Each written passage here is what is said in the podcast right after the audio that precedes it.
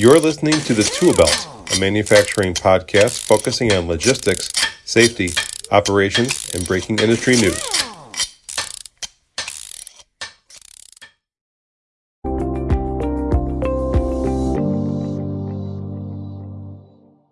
Please enjoy this live conversation recorded on September 14th. Hello, everyone. Good afternoon. I'm Dennis Scimeca, Senior Editor for Technology at Industry Week. Welcome to our Production Pulse, our bi weekly live stream where we talk about current issues in manufacturing. And our editor in chief, Robert Schoenberger, has allowed me to hijack the broadcast this week so we can talk about generative AI. So, when ChatGPT dominated the headlines in March, when the fourth iteration of the software, GPT 4, was made publicly available for everybody to play with. And since then, Industry Week has been inundated with pitches about generative AI and what it could do for manufacturing, but very little about what generative AI is actually doing right now for manufacturing. And there's a big difference, right? Um, so today, to help us figure that, out, we're talk, talking to Mauricio Casares. He's the Smart Factory Improvement Manager at Schneider Electric's plant in Lexington, Kentucky. And if you run a plant at Schneider and you want an Industry 4.0 upgrade, Mauricio is the person that gives the green light. So he's ensconced in new manufacturing technology and the right guy to talk to. Mauricio, thank you very much for joining us today. Thank you very much, uh, Dennis. Happy to be here. Yeah. So I want to begin this with a story from an event I actually attended literally yesterday. I was getting a, a booth demo of an it's a operations software that observes an operator on the floor uh, doing an assembly task. So literally, there's a screen in front of them, and the screen tells them what step they're at, they pick up the correct part. The camera acknowledges that they picked up the correct part. They get a green check mark. It goes to the next stage, follows all the way through. And it's tracking how many parts are left in inventory based on what they're taking. It tracks cycle times. So as I'm doing the demo, somebody says, oh, you know, this is running generative AI. I kind of cock an eyebrow at that in turn and ask one of the engineers, this is running Gen AI? He says, no, no, no, this is running regular AI. And I think that's one of the issues here is this conflation between generative AI and regular AI. So I'm wondering if you can tell me in your terms, speaking as a you know, as a manufacturer of digital technology, what's the difference between you know the regular AI we've seen used in machine, uh, machine learning, you know, for visual inspection or algorithms for predictive maintenance? What's the difference between that kind of AI and generative AI specifically? Yeah, so uh, so with the topic being uh, to me manufacturing shop floor, uh, kind of a, a, still in baby steps. The way that, that I could define the difference is that the regular AI that at least in Schneider we're using in the in the manufacturing shop floor is based on machine learning, right? That is a portion of classic AI, and it has rigid parameters, right? So so we understand very well the topic that we want to accomplish we provide a set of, set of inputs, right, or constraints to the model. It can be a, any kind of machine learning algorithm. We get an output, right, and then we supervise the output. So we see if the model is giving us the right answer. So we have for that, you will have a pretty fine set of good samples and a set of bad samples. And then the model is starting learning based on that. And definitely what is going to happen is that uh, uh, the model is going to ask, okay, th this is me, my my my uh, score on this sample that you threw into me, and mm -hmm. then am I did, did, I do a good job or not? And then you supervise and say yes, you did well, or you didn't, or you didn't go well. That, that you actually classified it wrong. But everything is in in a sense kind of hard code. While gener generative AI is something totally, I would say, 100% unsupervised, right?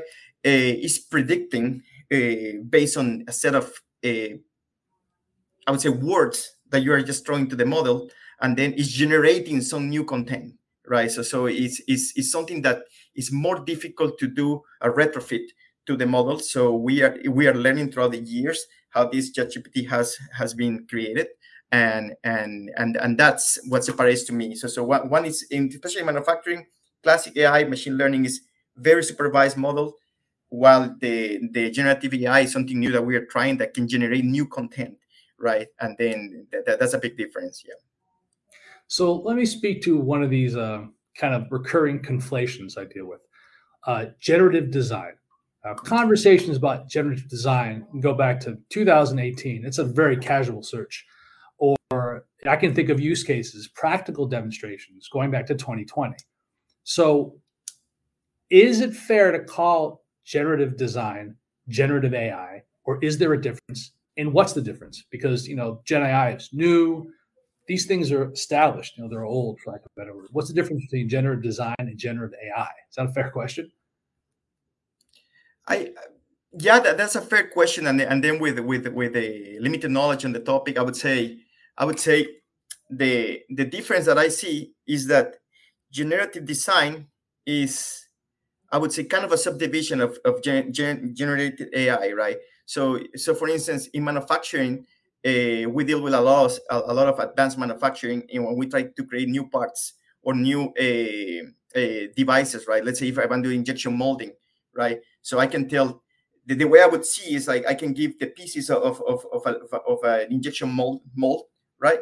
And then tell you know how would you arrange it to have a better yield output, right? Wasting less material, right? So so so that's creating a, a new a model based on input that, that, you're providing to these uh, engines and it's generating a design but this could be applied to almost uh, almost everything. I can also introduce, you know, I'm working in this project, and then here's my my my SQL code, right? And and they say, okay, can you generate me a design of an SQL algorithm that can merge databases and then extract text from there, and then do a do a VLOOKUP table. So you, in a sense, I would say it is it is the same, but but gener generative design right is we are we are asking uh, the machine to go and, and, design something for us that we haven't even thought uh, how in, in in in a totally different other way or maybe we are, we are too biased thinking in a way it will generate a design for us and then get, get us going from there oh wow i haven't thought this and then i can even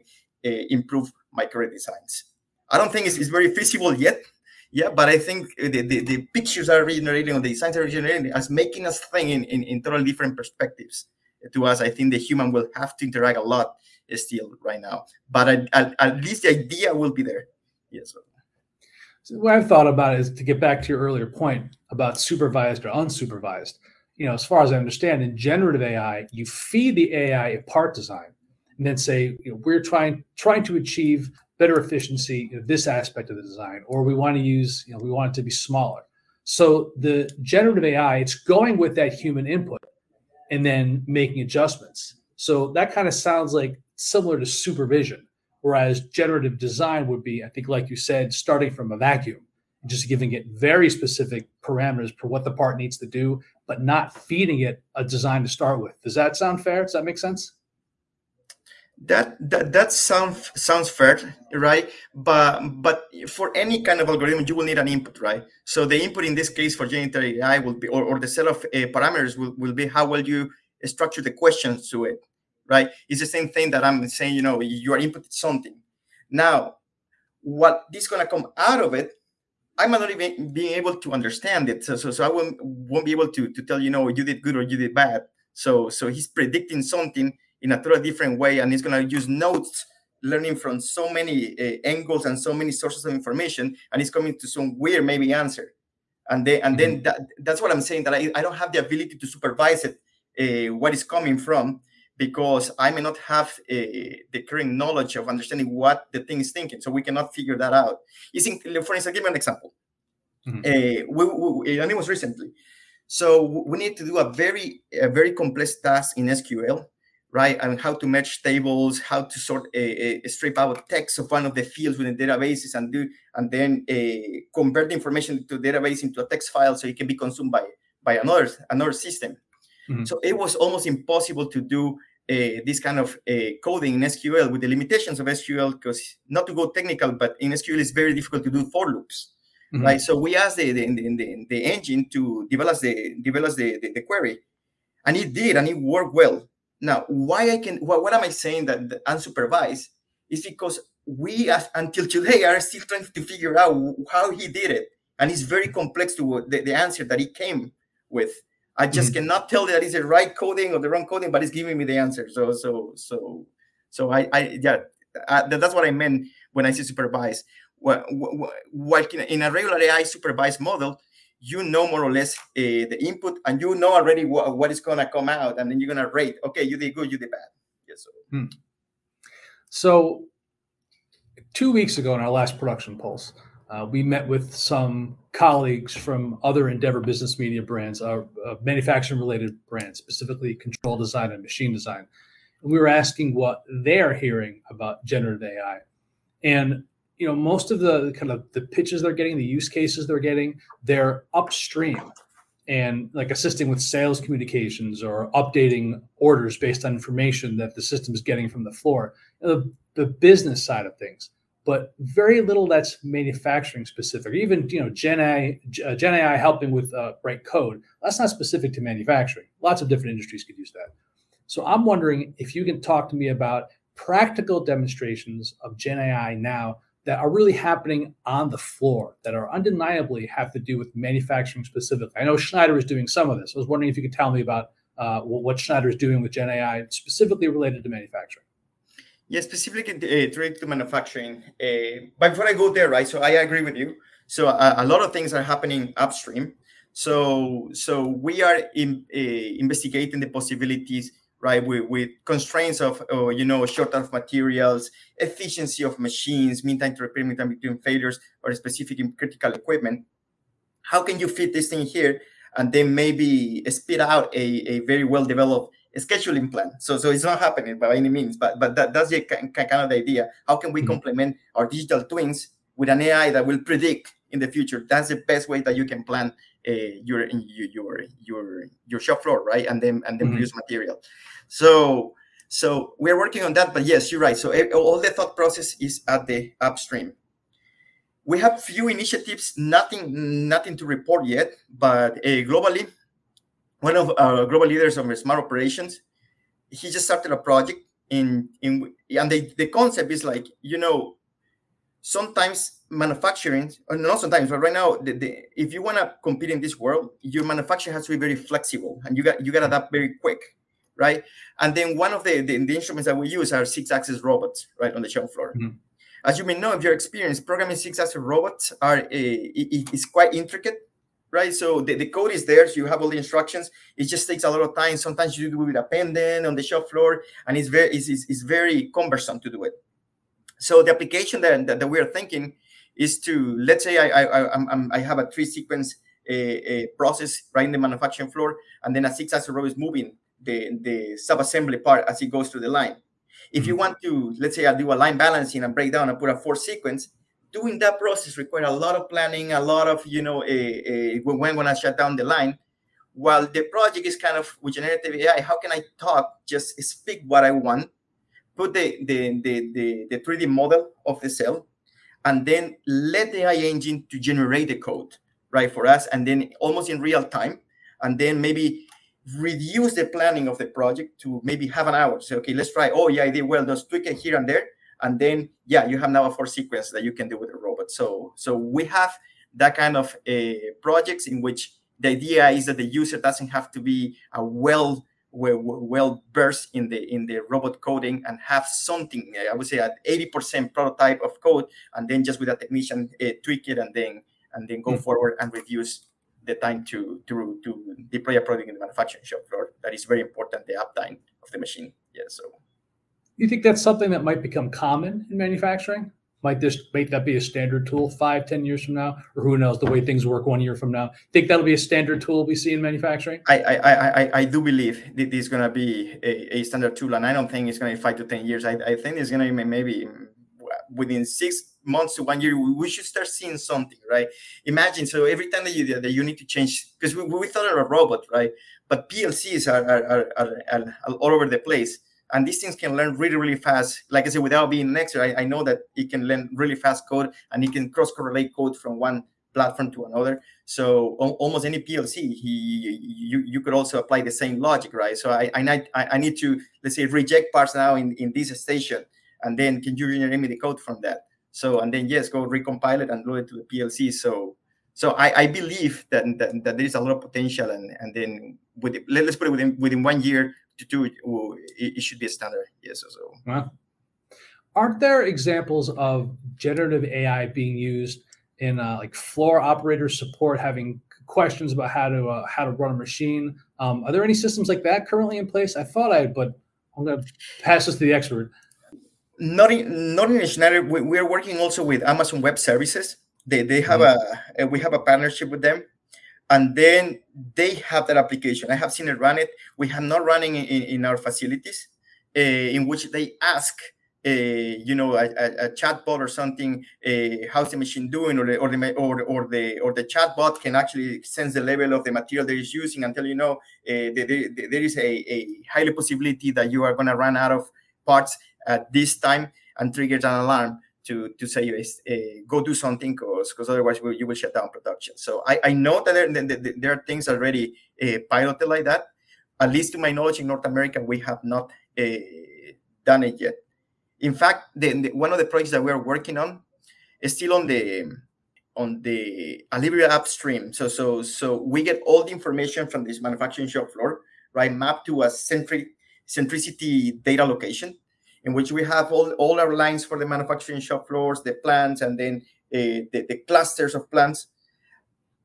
And the where's the application going is that we have too many tableaus. Right? So Tableau is, is business intelligence it started good, right? So so so we said this mm-hmm. is great, but then we developed so much. We have so many tableaus that, that, that is almost untractable right now to which one to open.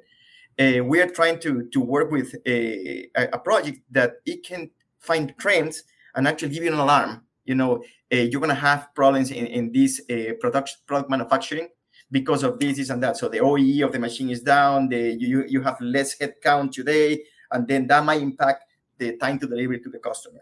So how can we optimize the tableaus? So that we, we, we have our NAM analytics team uh, working, trying to work with this technology to to optimize and finding trends and alarms uh, mm. to the to the people. Okay.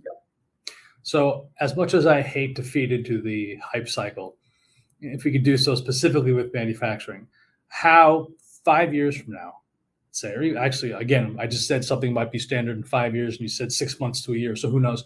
But in the future, in the near future, what kind of generative AI deployments, again, specific to manufacturing, do you think we might see? No, definitely. So, so I, I do believe that this is this is a long term strategy, right? Maybe I was I was referring to a very specific topic, right? So, so right now, uh, generative AI, at least in Schneider, uh, and we, we were we gotta be careful, right? So, so because of the sharing sensitive information, uh, we use it for personal productivity. And one of the the, the personal productivity areas is code generation, mm-hmm. right? So right now in the upstream that we that, that we, we, keep talking, so I can com- convert MATLAB code to Python code, uh, ask for Python subroutines, ask for SQL queries, right? So all the developers uh, in within our NAM analytics tools are using this kind of technology. So now imagine there's another set of, of coding for industrial, right? So, so that they might use industrial protocols, a PLC programming code with five languages, a scripting code, right? A robot code. So I think if we adopt it really fast, mm-hmm. you know, at the upstream, the Pythons, the, the MATLABs, the R, right? Mm-hmm. So it's just a matter of time and we go we, we go to the manufacturing show floor and start introducing these kind of uh, languages and that's what i meant that you can go like in maybe a year or two to also adopting we say okay this is working this, this, these things are helping us to be more productive right to developing code to troubleshoot code now let's do it uh, at, a, at the manufacturing shop floor with languages that are used in the in the in the shop floor very yeah, cool that's what I, that's the time we have for today. Like uh, again to thank Mauricio Casares, Smart Factory Improvement Manager at Schneider Electric's plant in Lexington, Kentucky. Um, my name is Dennis Scimeca, Senior Editor for Technology at Industry Week. And please join us in two weeks for our next Production Pulse broadcast. Mauricio, thank you very much. Thank you very much. Happy to be here. It was a great opportunity. Appreciate it. Awesome. Great.